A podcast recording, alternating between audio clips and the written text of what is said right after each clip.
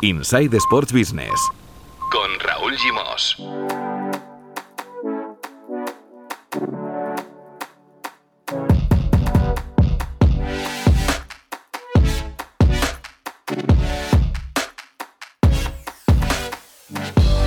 Muy buenas, bienvenidos y bienvenidas al podcast de Sports and Life dedicado al negocio del deporte.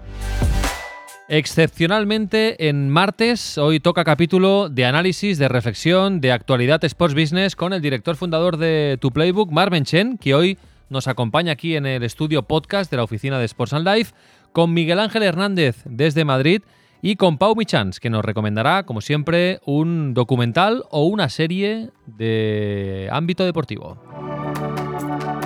Y ya sabéis, cada jueves, cada semana, entrevistas de valor a personajes del sector. Atención, este jueves nos va a acompañar Mauri Carrió, director de marketing digital en EMEA de la marca deportiva Wilson.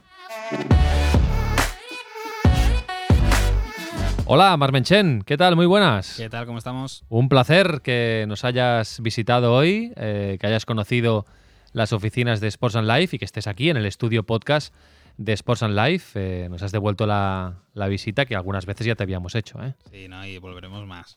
No te quejarás de la ubicación, ¿eh? en pleno centro de Barcelona, Rambla Cataluña 2.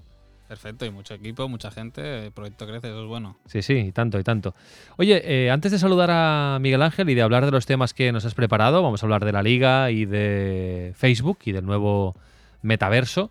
Eh, te voy a leer un correo electrónico que nos ha enviado Ricardo Muñoz. Es un refeedback. Hace unas semanas nos hizo una consulta sobre los sueldos en la industria deportiva y nos escribe agradeciéndonos eh, la mención en el podcast y eh, dice que, aparte de que le hizo mucha ilusión, que mm, le dio una idea los comentarios de Mark sobre lo que dijimos sobre los sueldos en la industria deportiva. Dice totalmente de acuerdo en la reflexión de que si eres bueno, acabarás en un sitio bueno, así que seguiré formándome y adentrándome en la industria poco a poco. Sois unos cracks, un abrazo. Muchísimas gracias a ti, eh, Ricardo, por escucharnos y por ponerte en contacto con nosotros. Hola Miguel Ángel, Madrid, ¿qué tal? Muy buenas.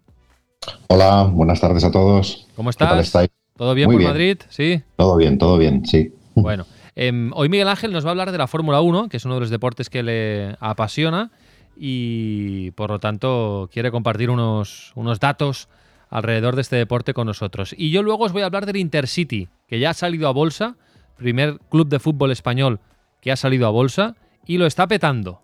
Lo está petando tanto que en tres días prácticamente ha doblado su valor. Pero bueno, va, Miguel, eh, Marc, vamos contigo.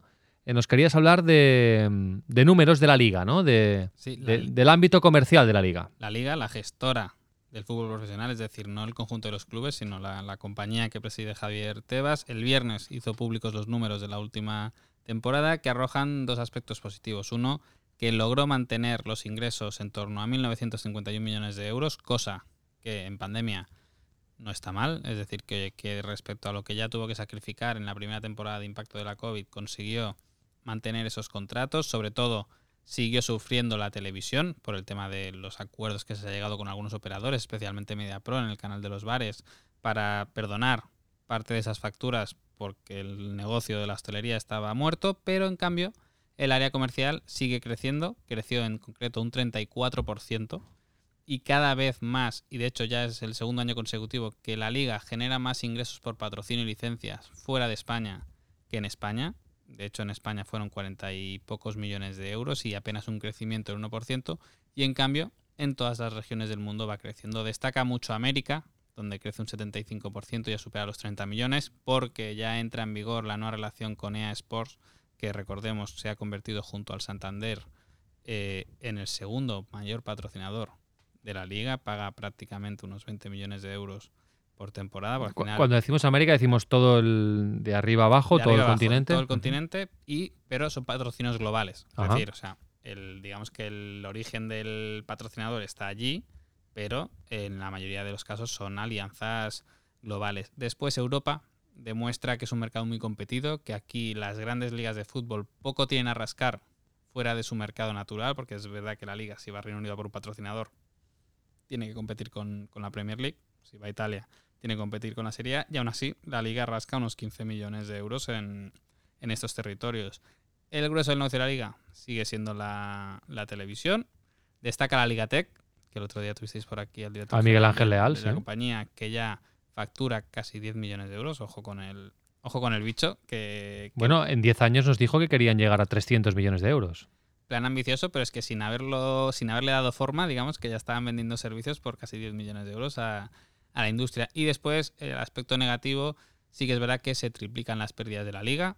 La temporada 19-20 la cerró con unas pérdidas de 5 millones. La 20-21 la cierra con unas pérdidas de 16 millones de euros, que tiene su explicación. Y es que la liga está asumiendo todos los costes extra de la COVID, todos estos test que se hacían a los jugadores, eh, los desplazamientos burbuja que se hacían. El protocolo COVID. El protocolo COVID lo ha pagado la liga enteros, lo ha asumido, porque al final son los propios clubes, y de ahí son esas pérdidas, pues estamos hablando de casi 50 millones en costes COVID. En general, mm, supongo que se dan por buenos estos números, ¿no? Son, son buenos números aunque haya estas pérdidas. Sí, yo creo que si lo pones en, contexto de cómo le está yendo a otras grandes ligas en la gestión de su negocio audiovisual e incluso en patrocinio, yo creo que son, son buenos números. Las pérdidas, si se contextualizan en que un gasto que en teoría deberían haber asumido los clubes, lo ha asumido la propia competición, aunque la competición, recordemos siempre que son los clubes, por lo tanto, monta tanto, tanto monta. Y yo creo que, bueno, que si luego van generando beneficios, al final el objetivo de la liga es coger dinero y repartirlo entre los clubes, no ser una máquina de, beneficios, porque ahí sí que a diferencia de un club de fútbol que tiene que ser rentable, la liga en este caso no deja de ser como una especie de central de compras. Que, que si hace las paces ya está bien. Y es lo que tiene que hacer y es lo que venía haciendo, de hecho, en los últimos, en los últimos años, pero en estos años de COVID, pues oye, ¿Y en los próximos años qué, previsión haces, de, sobre todo de la cifra de ingresos? ¿Crees que puede crecer? Dependerá mucho de, la subasta de derechos internacionales, ¿no? Bueno, en comercial, el objetivo de este año, y así lo, lo explicitó Oscar Mayo, era llegar a 120 y luego ya revisó la cifra y dijo 140 millones de euros por el área comercial. Por lo tanto, ese departamento sigue yendo como un tiro y sí que recordemos que cuánto puedas vender tú de patrocinios al final está muy ligado a tu exposición mediática. Por lo tanto, eh, va a depender todo mucho de los tenders, tanto a nivel nacional, que ya está en marcha, como a nivel internacional. Si nos creemos, y de momento no hay que ponerlo en duda, el plan de negocio que se hizo a raíz del proyecto con CVC, el objetivo es que en 10 años la liga esté facturando mil millones de euros más. Por lo tanto, eh, yo creo que estaremos ahora 3-4 años con crecimientos moderados, porque el alza vendrá sobre todo del área, del área comercial y veremos un poco el tender este nacional cómo, cómo se acaba resolviendo. Pero bueno, que en 3-4 semanas ya debemos, ya debemos saber algo. ¿Tienes algún update? Es verdad, a nivel de timing, tres o cuatro semanas ya podemos saber algo. Sí, porque la CNMC ya hizo su, su informe. ¿Mm? La liga, en principio, eh, esta semana debería ya sacar el pliego, el pliego oficial, por lo tanto, darle al botón de salida, iniciar el tender y en 3-4 semanas se tiene que se tiene que resolver. Por lo tanto, eh, en 3-4 semanas sabemos si ya hay adjudicatarios, si se vuelve a abrir una ronda de ofertas porque las que han llegado no eran suficientemente buenas y qué operadores están ahí en liza, aunque eh, de cómo está articulados los pliegos y de la opción preferencial de la liga, que así se explicita en los pliegos, claramente, y es mi apuesta, es Telefónica, Amazon, Dazón, cada uno con su paquete y luego buscar cruzadas si no, si no cambian los planes. Vale, queda grabado, ¿eh? Telefónica, Amazon, Dazón. Haremos un, capítulo especial, ¿eh? El día que, a no ser, tengamos más información. Y añado el comodín de que llegue alguien que arrampe con todo. Claro. Y cree un canal. Ah, bueno, hasta ahí puedo leer, ¿no? Ah. Bueno, vamos a dejarlo así abierto. Miguel Ángel, no sé, yo tengo muchas ganas de saber cómo, cómo se va a repartir esto, ¿eh? Sí, yo también, yo también, y sobre todo porque yo creo que es muy importante y estamos viendo la tendencia últimamente que esto de paquetizarlo con la fibra, con el teléfono fijo, pues supone unos costes muy altos y, hombre, estaría bien dar, dar la oportunidad a, los usuarios a que, a que puedan ver los partidos sin necesidad de estar atados a una operadora. Evidentemente los, los costes que tienen son altos y el que lo compra pues tiene que, amortizarlo.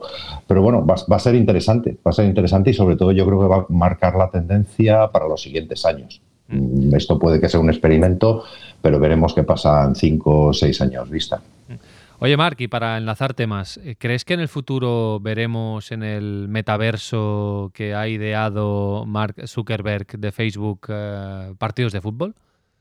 Yo creo que puede darse y muy, muy a largo plazo y, se me antoja raro, pero igual que hemos visto conciertos que se han emitido en pabellones eh, artificiales. En Fortnite, por ejemplo, que no deja de ser un metaverso. Eh, Exacto, es que Fortnite es un metaverso. Entonces, yo no descarto, quién sabe si algún día, oye, que tú puedas ver un partido, eh, no en, digamos, con vista desde el propio estadio, porque eso a nivel tecnológico yo creo que es más complejo, o sí, quién sabe, porque yo ya no sé cómo, ¿Cómo va a esto, evolucionar? Sí. Pero sí que, oye, que igual que hacen pinitos de retransmisiones en Twitch, pues que esto vaya un paso más allá y tú a lo mejor estés en Japón, yo en Barcelona y Pau esté en la Conchinchina y en el metaverso con nuestras gafas, pues estemos juntos en una playa de Hawái eh, con una tele viendo el Barça, pues yo qué sé, pues, pues a lo mejor pasa, pero se me hace muy, muy no sé. Bueno, todo esto lo comentamos porque ya sabéis que hace unos días eh, Mark Zuckerberg anunció que eh, Facebook se convierte en meta y que va a abocar todos sus esfuerzos empresariales a, a la, la tecnología del metaverso, de la que un día nos habló también Miguel Ángel Hernández y que me gustaría escuchar su, su opinión. Pero antes, es que ya se ha producido un movimiento, digamos, eh, pseudodeportivo en el metaverso de Facebook, en el nuevo meta de, de Facebook, eh, Mark. Sí, Meta o Facebook o como le queramos llamar a la... Claro, porque a mí no me ha quedado claro si Meta es como el alfabet de Google, Sí, que es, como es, es cual la matriz, ¿no? Exacto, o sea, le han ¿Eh? cambiado el nombre Vale. a la matriz. Y entonces Meta incluye a Facebook, a Instagram, WhatsApp, Instagram, WhatsApp, Oculus. Todo, todo. Entonces, ellos ya han realizado una primera adquisición ¿eh? de una empresa que se llama Within, que lo que tiene es una aplicación que se llama Within. Within, eh, with de con Ajá, y in de dentro, ajá, más o menos. más o menos. Y la aplicación se llama Supernatural. Entonces, es una aplicación de entrenamiento eh, con paisajes, gamificación y demás. O sea que te pones las Oculus y, y... unos manditos, unos Ajá. joysticks que tú, tú agarras, entonces con eso haces el, haces el entrenamiento. Pensamos que es una empresa que tiene acuerdos con Warner y con otras eh, empresas discográficas para usar música. Eh, tiene diferentes espacios para pues, pues que tú estés haciendo boxeo en el Pirineo. en el Claro. momento. Y, y bueno, es su primera adquisición porque realmente el metaverso... eh, O sea, es un, es un pelotón eh, volaba, pero con realidad virtual y dentro del Bueno, metaverso. claro, tú imagínate que Pelotón llega un momento que seguramente estén en el metaverso y tú estarás en, en la bici de que le gusta la bici. Bueno, O un Swift, un Swift, pero en metaverso. claro. Exacto, pues más evolucionado que en vez de que estar viéndolo en la pantalla, eh, pues lo estés, bueno, lo estés viviendo inmersivamente. Es verdad que yo le quiero preguntar a Pau si con ese casco puedes. Vamos a saludar a Pau, que puedes- está aquí. Puedes estar Sí. en esa cosa subido y no pasarlo mal. Hola Pau, que está aquí Hola, ¿qué tal? pendiente del turno Sí. para hablar de documentales o series, porque hoy es una serie. Hoy es una Eh, serie. ¿Qué te parece esto que comenta? ¿Te ves en la bici con las Oculus? Hombre, nos podríamos ver realmente. es como Swift, pero en vez de una pantalla Sí, con las Oculus. Yo, yo creo que aquí lo que tendría un poco añadido es que si tú tienes el propio avatar, puedes ser tú, ¿no? El que se vea en pantalla. Hasta ahora esto es más difícil de recrear.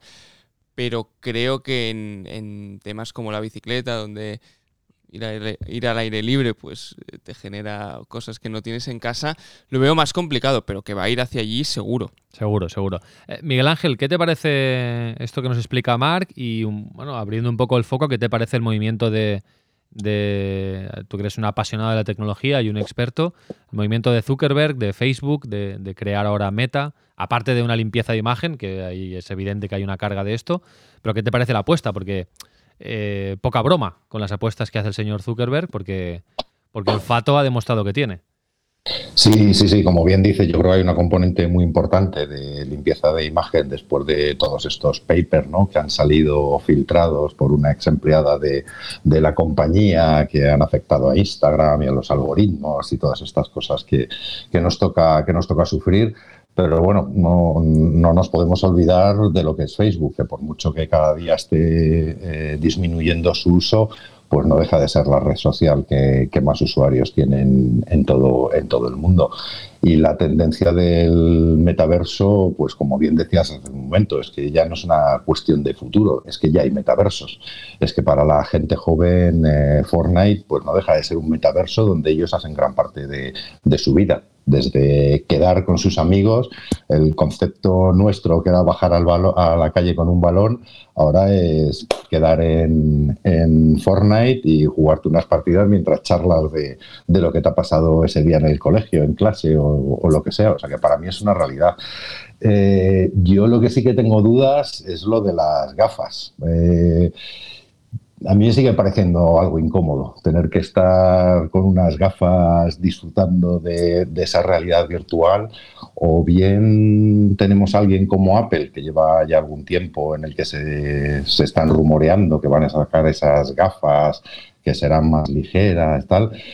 Pero no sé, yo la experiencia de estar sentado en el sofá y, o haciendo ejercicio con esas gafas que son pesadas, que son incómodas, no, la, no, no, lo acabo de ver. Y ahora, ahora quizás se me va un poco la pinza, ¿eh? pero ¿y una lentilla y un. Eh, ya sé que parece. O un holograma, ¿no? o un holograma. O un, chip eh, insertado en el cerebro, no sé. No sé si estamos muy lejos de todo esto. Bueno, ¿eh? este.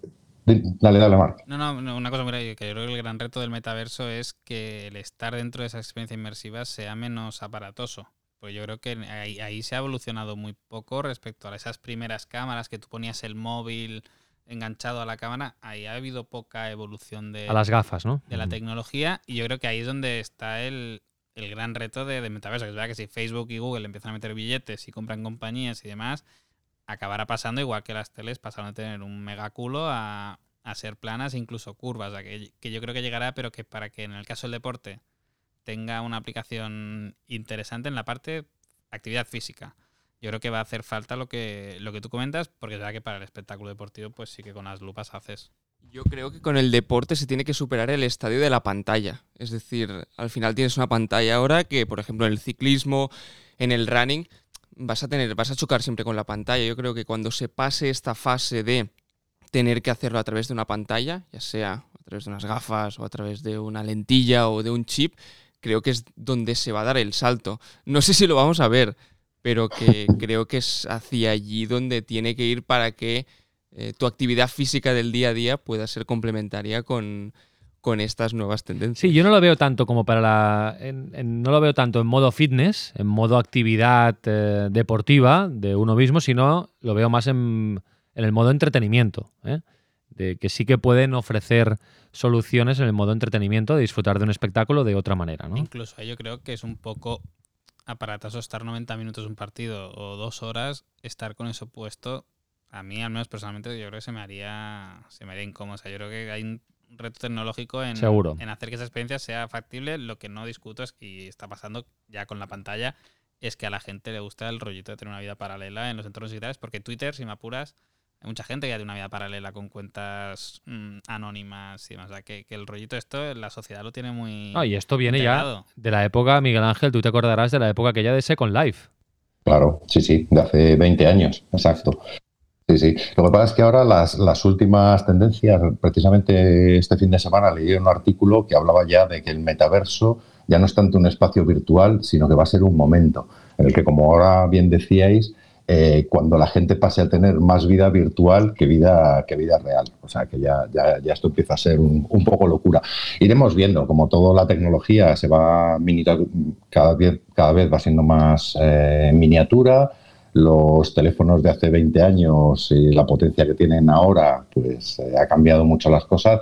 Pero yo te digo, me, sigue, me sigue costando verlo con algún dispositivo y sobre todo porque al final la gracia de la realidad virtual es que tú puedas interactuar. Y yo lo veo un poco incómodo estar sentado y estar moviéndote, girándote, actuando con las manos. Bueno, veremos, o probablemente esto tenga distintas dimensiones, ¿no? Ver un partido de fútbol, pues lo podrás ver eh, tirado en el sofá como, como haces hasta ahora en una determinada pantalla e interactuando de una determinada forma eh, que a lo mejor simplemente pues implique la mano y vas moviendo y viendo estadísticas o cambiando la cámara sin necesidad de llevar unas gafas puestas. O sea que bueno, distintas aplicaciones, distintos momentos de consumo y supongo que diferentes interfaces para, para, para interactuar con esto, ¿no? que en el fondo no deja de ser la, la gracia de tener una experiencia inmersiva. Bueno, pues iremos viendo, iremos viendo. Em, vamos a ver ahora lo que nos explica Miguel Ángel Hernández, eh, porque em, tienes datos eh, de la macroencuesta que ha hecho Motorsports Network con Nielsen sobre la Fórmula 1. Y, y, los quieres compartir con nosotros porque te apasiona la Fórmula 1 y porque son interesantes, ¿no? Sí, la verdad es que sí. Eh, yo siempre, incluso en mi propia newsletter, tiendo a hablar mucho de, fútbol, al final donde he desempeñado, desempeño profesionalmente mi carrera, pero la verdad es que como aficionado al deporte, la Fórmula 1 la llevo, pues no sé, yo creo que la primera carrera que vi debía ser pues a finales de los años 70, corría Emerson Fittipaldi, que de verdad existió, fue un piloto. y, así que yo llevo muchos años disfrutando de la Fórmula 1, de las diferentes fases, y me hizo gracia el otro día precisamente buscando material para la newsletter, pues me encontré esta, esta encuesta esta macroencuesta que han hecho, como bien decías, Nielsen, eh, eh, Motorsports Network y la propia Fórmula 1, que siempre cuando una de las partes, eh, digamos, que participan en la encuesta es, es, una de las principales beneficiadas, pues bueno, los datos hay que cogerlos con, con cuidado.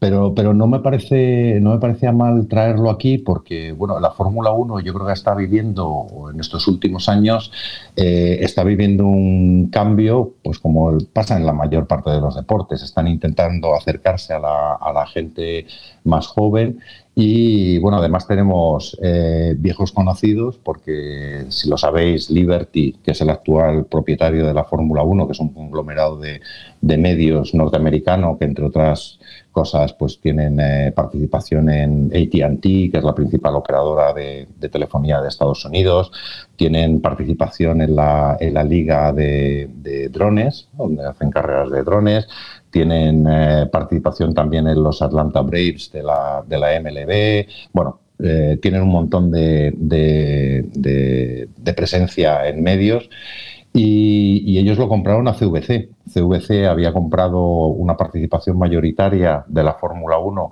allá por 2005. Eh, vendieron una parte al Fondo Soberano Noruego en 2012 y en 2016 pues Liberty compró el 100% y durante estos eh, seis años, pandemia incluida, pues han estado trabajando bastante en acercarse a la, gente más joven. Eh, yo creo que todos nos salta a la memoria eh, documentales como Drive to Survive, las tres temporadas, que para mí personalmente, ya no solo porque me gusta la Fórmula 1, me parece uno de los mejores documentales que se han hecho. Menchen siempre nos lo ha recomendado, ¿eh? eh Mark, tú no eres súper fan de la Fórmula 1, pero te mm, siempre recomendabas el documental de Netflix. No, yo no he visto una carrera de la Fórmula 1 en años. pero en cambio el documental te, te atrajo. Entero y me gusta. Sí, sí. Ahí tienes la prueba. Sí, sí, efectivamente. Y esto lo que ha conseguido es, primero, despertar interés en, la gente más joven e incluso hace poquito Netflix, eh, uno de los directivos de Netflix, hablaba de la posibilidad de retransmitir carreras de Fórmula 1 viendo el éxito que había tenido el documental que como bien sabéis, Netflix nunca ha sido especialmente o nunca ha demostrado un especial interés en el, en el mundo del deporte o en la retransmisión de, eventos en, en, vivo. Con lo cual, bueno, pues, pues demuestra que el deporte debería salir un poco de sus cauces habituales para captar a esos, a esos públicos nuevos. Yo creo un poco, y, en esto, Raúl, tú también eh, tienes tu opinión, es lo que está pasando con Ted Lasso. Yo creo que Ted Lasso ha, conseguido llegar a audiencias que no son plenamente futboleras y que bueno, pues, pues tiene un, interés eh, bastante importante entre otro tipo de, audiencias. Bueno, hasta, hasta el punto que la Premier lo está aprovechando para penetrar mejor en Estados Unidos. Sí, sí, exacto. Que, bueno, de hecho, ellos intentaron conseguir la licencia para utilizar los eh, determinadas marcas y activos de la Premier y al principio no lo veían con buenos ojos la, Premier. Y este año, para la siguiente temporada, han dicho que sí, porque bueno, realmente están viendo eh, que, interesa y que están consiguiendo llegar a otros, llegar a otros públicos. Pero bueno, esto es un poco lo que ha hecho Liberty con la Fórmula 1, que ha cambiado, eh, pues bueno, se ha acercado, ha empezado a trabajar mucho en la parte de redes sociales también es cierto que ha llegado una, nuevos pilotos que son más jóvenes. Eh, Lando Norris, por ejemplo, que es el piloto ex compañero el año pasado en, eh, McLaren de Carlos Sainz, que tiene 21 años, ahora mismo es el favorito, según esta encuesta, es el favorito de, a, todos los niveles de, todos los seguidores de la, de la Fórmula 1 y quizá porque maneja las redes sociales pues de una forma increíble. Está generando contenido eh, cada dos por tres y yo creo sinceramente que la dupla que hicieron tanto él como Carlos Sainz el año pasado para mí era de los contenidos más divertidos que se hacía en Fórmula 1, porque, porque, bueno, más allá de, de las carreras, se veía que había una complicidad muy grande entre los dos y generaban contenido pues súper interesante todas ya no solamente durante las carreras los previos sino durante durante toda la semana pues lo cual te hace mantener ese, ese interés que bueno pues que, que, todos buscamos ¿no? Que, no sea simplemente el momento de la competición sino cómo mantienes el, el interés el resto de, de la semana y más en un caso una competición como, como la Fórmula 1 que bueno, cada vez va aumentando más el número de carreras, pero no es como el fútbol, que hay todos los fines de semana o, incluso a veces entre, entre semana. Pero bueno, para, para, daros una idea, viendo datos de, de, lo que aparecía en la encuesta, en 2015 un 33% de los aficionados que participaron ese año en la encuesta decían que la Fórmula 1 era aburrida y en 2021 ha pasado a ser simplemente de un, de un 8% y es la primera vez que ese atributo de entretenida entra en el top 5 de las eh, pues de los atributos que, que, se, que se adjudican a la, a la competición. Mm. Eh, es, es, es, increíble y, y, esto yo soy el primero porque aunque soy muy fan, reconozco que a veces ver una carrera de Fórmula 1 que tiene una duración de una hora 45, eh, una hora 50, pues a veces se te hace un poco, se te hace un poco pesado. Pero es curioso que según esta encuesta, el 88% de los encuestados ven la, la carrera eh, completa. Y eh, esto además es en el segmento entre los 16 y los 34 años, que siempre hablamos de que son los que antes se cansan y que necesitan estímulos rápidos, pues por lo menos esta encuesta está, está llevando, la, llevando la contraria.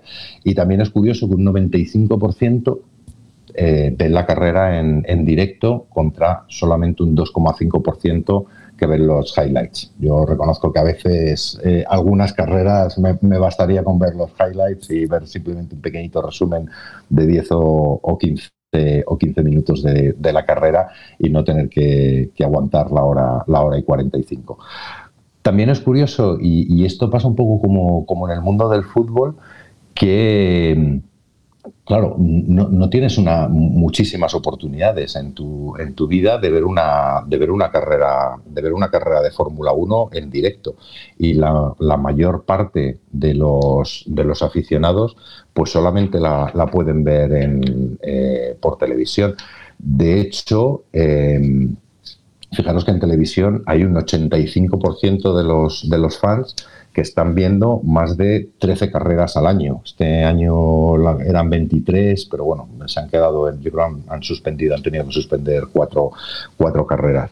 Pero sin embargo, solamente hay un 20% de los encuestados, en este caso, que eran como 167.000 personas, que han podido ir a ver un gran premio de Fórmula 1 en los últimos en los últimos cinco años. Y si esa cifra la bajamos a los hardcore fans, ¿no? los que de verdad eh, están viendo las carreras todos los años, es solamente un 2%, Que, que, de alguna forma es lo que, lo que os comentaba, ¿no? que, como es lo mismo que está pasando un poco con, con, el fútbol, en un estadio, que realmente donde está la masa crítica de aficionados y lo que hay que trabajar son los que están fuera del estadio, siendo importante evidentemente el aficionado, pero es que los porcentajes son pues muy, muy, muy desequilibrados cuando estás eh, de la televisión frente al, disfrute en, directo. Y, otra cosa que me ha llamado bastante la atención, eh, pues que como en otros espectáculos eh, se intenta que la experiencia de ir al circuito sea no sea simplemente ver la carrera, sino que puedas tener pues una fanzone o que puedas tener eh, conciertos de música o que puedas tener bueno, pues los aficionados de la Fórmula 1 les da igual todo eso. En la encuesta decían que les daba igual la música, que incluso la fanzone es eh, tibia, ellos lo que quieren es eh, tener una buena visibilidad en el circuito. No sé si sabéis que en las carreras de Fórmula 1, claro, al ser un circuito mucho más grande que, un estadio de cualquier deporte, tú normalmente tienes una entrada que te permite el acceso a varias zonas, normalmente del, mismo nivel. Si vas a la Pelouse, que estás ahí sentado en, la hierba, te puedes mover por esa zona que te permite ver varias, varias zonas del circuito. Y lo mismo, si estás en tribuna, pues aunque estés en la tribuna la mayor parte del tiempo, tienes eh, acceso a otras zonas, pues bueno, para poder ver la carrera, como son carreras largas, pues te puedes ir a eh, te puedes ir a otra zona pues a, ver una curva o a ver otra zona donde pueda haber más, más adelantamientos. Pero es curioso eso, que el, fan de la Fórmula 1 le da un poco igual todo y lo que quiere es simplemente disfrutar bien de la carrera, tener sitio para aparcar y que el circuito esté bien eh, ubicado desde, desde la ciudad, pues evidentemente todos están a las, a las afueras, salvo los, los circuitos los circuitos urbanos y en esto sí que yo creo que la Fórmula 1 lo, ha hecho muy bien con las, con las nuevas carreras. Eh, independientemente de los, de los grandes premios históricos, ¿no? de alguna forma, como puedan ser Monza, Spa, Silverstone o evidentemente Mónaco, que es como la, carrera, todo, todo en mayúsculas, pues han... Eh, han incluido algunos circuitos como Azerbaiyán, que seguro que os trae imágenes a la memoria que corren un circuito urbano entre murallas de, un castillo, o incluso las carreras de Abu Dhabi o de Singapur, que son nocturnas y que bueno, pues le dan un, cierto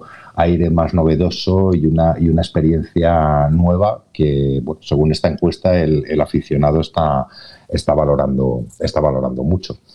Y bueno, luego por, por cerrar un poco, eh, el trabajo que ha hecho la Fórmula 1 en cuanto a contenidos en redes sociales y en, digitalización, ¿no? en trabajar en el, en el, mundo digital, pues bueno, simplemente daros una, una idea de que la media de espectadores por carrera el año pasado fue de unos 87 millones de, espectadores, con una audiencia acumulada de 433 millones. Pero, por ejemplo, en el juego oficial de la Fórmula 1 se han jugado más de mil millones de carreras. Es decir, que mm, si, buscas la visibilidad de patrocinadores, de los propios equipos, de los propios pilotos, pues aún hay más audiencia en el juego, a pesar de que evidentemente hay menos, hay menos jugadores.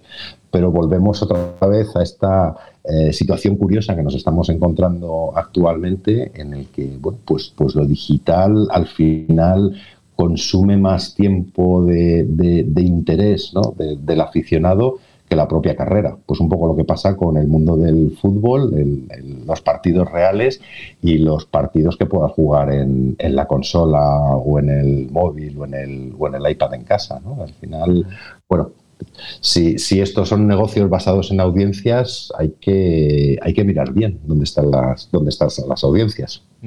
Bueno, pues vamos a dejar el enlace de esta encuesta en las notas del capítulo. También encontraréis en las notas del capítulo el enlace a la newsletter que semanalmente publica Miguel Ángel Hernández, eh, Final Score.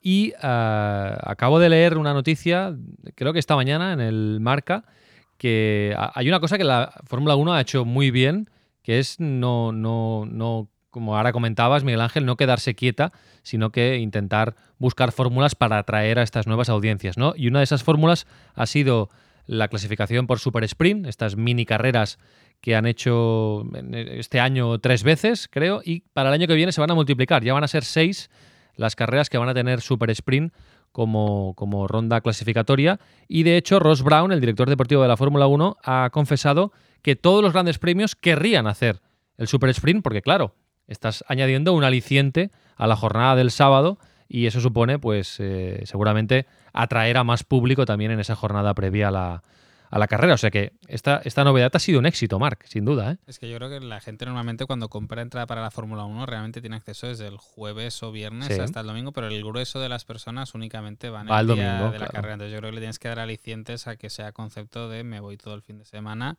a ver, a ver esto. Yo creo que van por ahí los tiros, pero, pero bueno, yo creo que el casual seguirá yendo únicamente el día de, el día de la mm. carrera y es por ahí por donde crecerá realmente la Fórmula 1 a nivel de, de asistencia. Otra cosa es que le gusta la Fórmula 1, que ya el sábado también, también se enganche. Pero... y este año además está, está bonita la cosa, que dan cinco carreras, ¿no? Miguel Ángel, si no me equivoco. Cinco. Y esto está entre Hamilton y Verstappen, ¿eh? que por, por fin hay emoción ¿eh? a nivel de campeonato. Como siempre. Es, curioso el dato, fíjate que a mí me llamaba la atención. Eh, se han disputado 1.035 carreras en toda la historia de la Fórmula 1 y solo ha habido 110 ganadores de, un gran premio. O sea, eso indica que, bueno, al final hay un 90% de pilotos que han participado y que, y que jamás han ganado, han ganado ninguna carrera. Yo creo que, bueno, lo interesante va a ser el año que viene, que cambian los coches, se va, precisamente uno de los datos que sale en la encuesta, como que los aficionados están deseando, es que haya más adelantamientos. Para ellos es básico.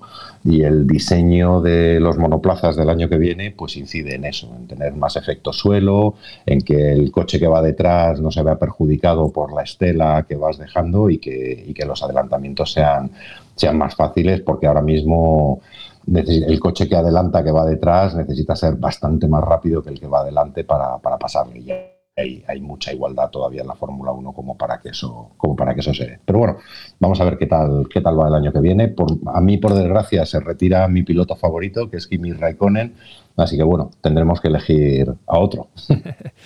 Bueno, em, antes de hablar con Pau Michans de documentales, o en este caso hoy de una serie em, deportiva, de, ficción, pero basada en hechos reales, os quiero hablar del Intercity eh, de San Juan de Alicante, este club al que hemos seguido mucho en este podcast y que por fin la semana pasada ya empezó a cotizar en bolsa, concretamente en el mercado BME Growth, que es un mercado eh, pues ideal para, este tipo de, de producto financiero, vamos a llamarlo así. Y atención, porque ha sido un éxito, o está siendo un éxito de momento, la salida a bolsa del Intercity presidido por Salva Martí salió ah, la semana pasada, es decir, digamos que estamos grabando este podcast el martes 2 de noviembre y es el tercer día de cotización. El primer día aumentó su valor un 40%, el segundo un 18% y ah, mira, voy a mirar la cotización ahora mismo en directo y ahora mismo la cotización del Intercity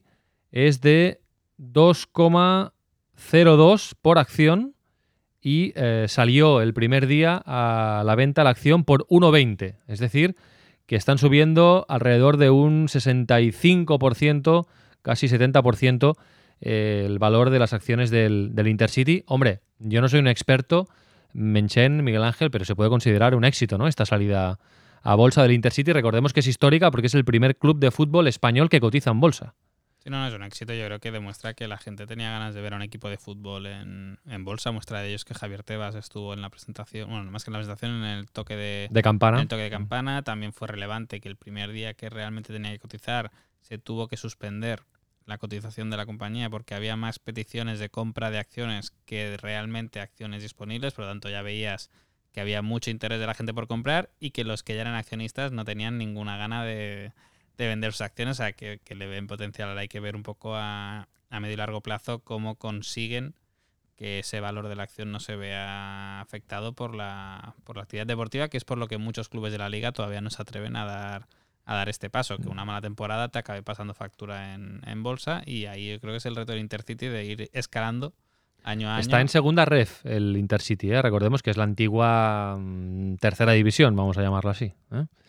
En segunda ref y claro, mm, esto significa que mm, es, una manera de financiarse mm, absolutamente orgánica a través de la bolsa porque prácticamente ha, bueno, no ha doblado todavía, pero puede doblar su capital. Y eso significa que podrá hacer inversiones también a nivel deportivo para ir escalando posiciones en, las categorías. Cuando necesite capital, porque oye, acabamos de subir a la primera federación, me alimento, oye, necesitamos dos millones para limpiar las pérdidas de, del asalto a esta categoría. Pues oye, siempre puedes hacer una ampliación de capital con gente que seguramente tendrá interés porque, oye, han subido de categoría, oye, pues esto pinta bien, pues compro acciones ahora por, para ver si al año siguiente dan el otro salto a la, al fútbol profesional. división.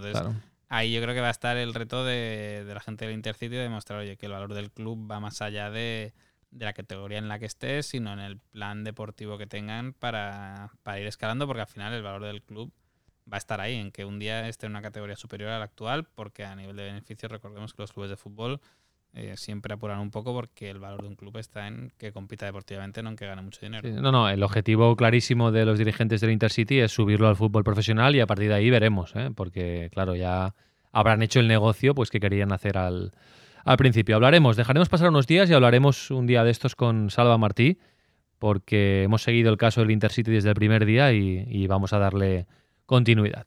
¿Te parece interesante, no, Miguel Ángel, supongo? No sé si, si crees que alguien va a ir a remolque, que habrá efecto dominó.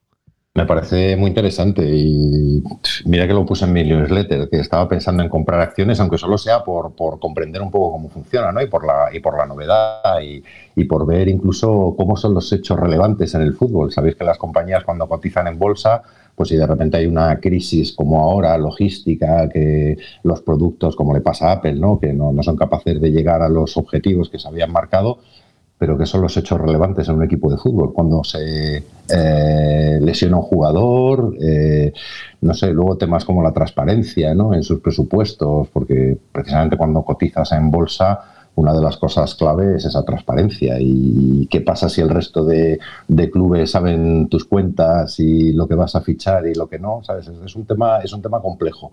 Pero a mí me parece, me parece fascinante y yo convencido absolutamente de que, de que muchos seguirán la, seguirán la estela. Eh, bueno, no, no, en Europa hay bastantes clubes que cotizan en bolsa, o sea que tampoco, tampoco sería una, una novedad. ¿no? Bueno, va, vamos a hablar de, un producto audiovisual que se acaba de estrenar. Es este. Estás donde te mereces estar, Pelusa. ¿Estuviste con otra mujer? Hiciste algo que no tenías que hacer. Es el 10. Es Maradona. Vos no vas a perder. Bueno, Pau, eh, el protagonista es Maradona. Sí. ¿De qué se trata? Es eh, Sueño Maradona Sueño Bendito, que es una serie podríamos decir que ficción, pero basada en hechos reales, como decías antes, por lo tanto, algo de documental puede tener.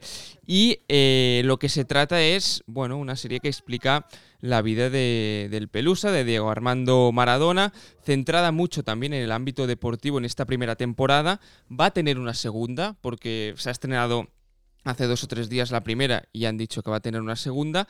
Y sí que es cierto que no es la primera serie documental ni será la última de que, de que se haga sobre Maradona. Tenemos el ejemplo del, del documental de Diego Armando Maradona centrado en la vida en Nápoles, también en el Mundial del 86, o el de Maradona en Sinaloa, con su viaje a México durante, durante su periplo de, entrenador. Sí, aquello es más un insight de su etapa como entrenador en Sinaloa y está muy bien, ¿eh? es divertido. está, está, bien. Es divertido y deprimente. Porque ves, el estado de Maradona también. las dos caras de, Maradona. Y en este eh, son 10 episodios, se irán estrenando de forma paulatina. ¿10 capítulos? 10 capítulos. Sí, sí, sí. Se han estrenado 5 el 26 Esto de Esto es en Amazon Prime. Correcto, Amazon Prime. Eh, no los he podido ver aún, pero bueno, es que esto se ha estrenado ahora, hace nada, ahora. unos días. Lo pintan bien. De hecho, hay cuatro actores diferentes que, que, interpretan a Diego Armando Maradona, incluso un niño.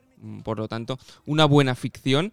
En este caso, ha habido algunas críticas, como siempre, porque al final, cuando haces ficción, pues te haces venir bien algunos giros de guion o algunas pequeñas cosas que los más puristas pues a veces critican, pero sí que es verdad que en esta primera temporada se centra sobre todo en la carrera futbolística, sus inicios, también el Mundial del 86 le dan un peso muy importante y también llega hasta la vida adulta donde se empieza pues a, a torcer un poco, ¿no?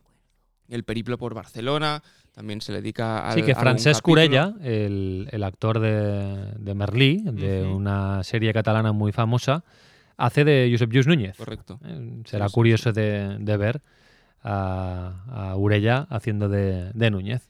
bueno, pues la, la, veremos, ¿no? Es que lo hablábamos un día, Menchen, todo, todo el contenido relacionado con Maradona apetece. Lo que pasa es que son 10 capítulos, ¿eh? Hay que tener hay que buscar ahí un slot de tiempo. ¿eh? Hay que tener muchas ganas y yo creo que estas. Es verdad que yo creo que habrá países que triunfará Argentina. Esto realmente será un bombazo y Amazon lira de perlas para generar altas y allí también tienen los, los derechos. Pero yo creo que para la gente incluso de Europa, por mucho que te guste el fútbol, 10 capítulos, una temporada que luego viene la otra. Eh, vale que ha tenido una vida muy intensa pero yo creo que hay documentales de dos, tres horas o menos sobre el personaje que yo creo que están, bueno, que condensan bien y que ya te sirven para... El de Capadia está muy bien, ¿eh? Sí, sí. Sí que es verdad que, es, que para la gente que no ha visto jugar a Maradona, por ejemplo, se va a centrar bastante en, el apartado futbolístico, en rememorar la época en el Barça, la época en el Nápoles, la época con la selección. No enseñarán imágenes, ¿no? No enseñarán imágenes. Sí, que sí que he leído que hay algunas imágenes, no de partido, pero que, son reales, que son Pero bueno, al- te, va, te va a dar una dimensión de- del personaje seguramente para la gente que no lo vivió en sus épocas de, Sí. de máxima Yo- esplendor. Yo lo veré, ¿eh? cuando pueda lo veré, Yo pero también. antes quiero ver el de Colin Kaepernick, que se ha estrenado en, en Netflix, que es más cortita, creo que son cinco capítulos de media horita o así. Y el otro día vi que ya estaba estrenada en Netflix y esta también te atrae. ¿eh? Menchen, Colin Kaepernick, el jugador de fútbol americano, Es que eso- símbolo en Estados Unidos ahora mismo. Eso ya por el simple hecho de actualidad, del nuevo rol de los atletas, yo creo que tiene bastante más interés que no la... O sea, yo creo que se ha escrito y se ha hablado mucho de la historia de, de Maradona, por lo tanto, aportar algo nuevo a eso yo creo que va a ser difícil. No, no he visto nada, no he visto ni el tráiler, he visto, el- he visto una imagen del actor. y Mira, no- las y no notas del y no y no capítulo- se parece mucho sí. a Maradona. el- Bueno, es que hay cuatro Maradonas. Sí, hay cuatro, distintos. Sí, sí. y Te dejamos, más que otro. te dejamos el tráiler en las notas del capítulo. Lo bueno que tiene esto, perdona Marc, es que el capítulo 10 se va a estrenar el 25 de noviembre, que es justo la fecha que hará un año Ah, de la amigo. muerte de, de Diego Armando No Maradona. saben nada estos de y Amazon. por aquí, pues a lo mejor tienen un filón para, bueno, pues hace un año rememoramos todo lo Claro. que pasó, te lo explicamos otra vez. Bueno, es otra herramienta de, de marketing que en este caso lo van a jugar bien. Perfecto. Bueno, lo dejamos aquí. Gracias, Pau. Hasta la, La semana que viene. Miramos esto de Colin, ¿eh? que yo creo que tiene buena pinta. Lo Colin Kaepernick. Menchen, eh, muchas gracias por la visita. Ya volveremos. Hasta la próxima. Gracias. Miguel Ángel, nos vemos estos días en Madrid, ¿eh? que tengo un viaje previsto y hacemos un café y nos conocemos personalmente. Por supuesto, será un placer. Venga, un abrazo. Chao. Otro para vos.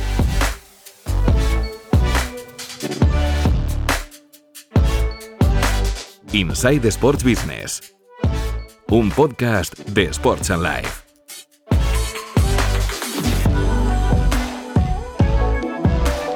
Visita nuestra web sportsandlife.com o contacta con nosotros en insight@sportsandlife.com.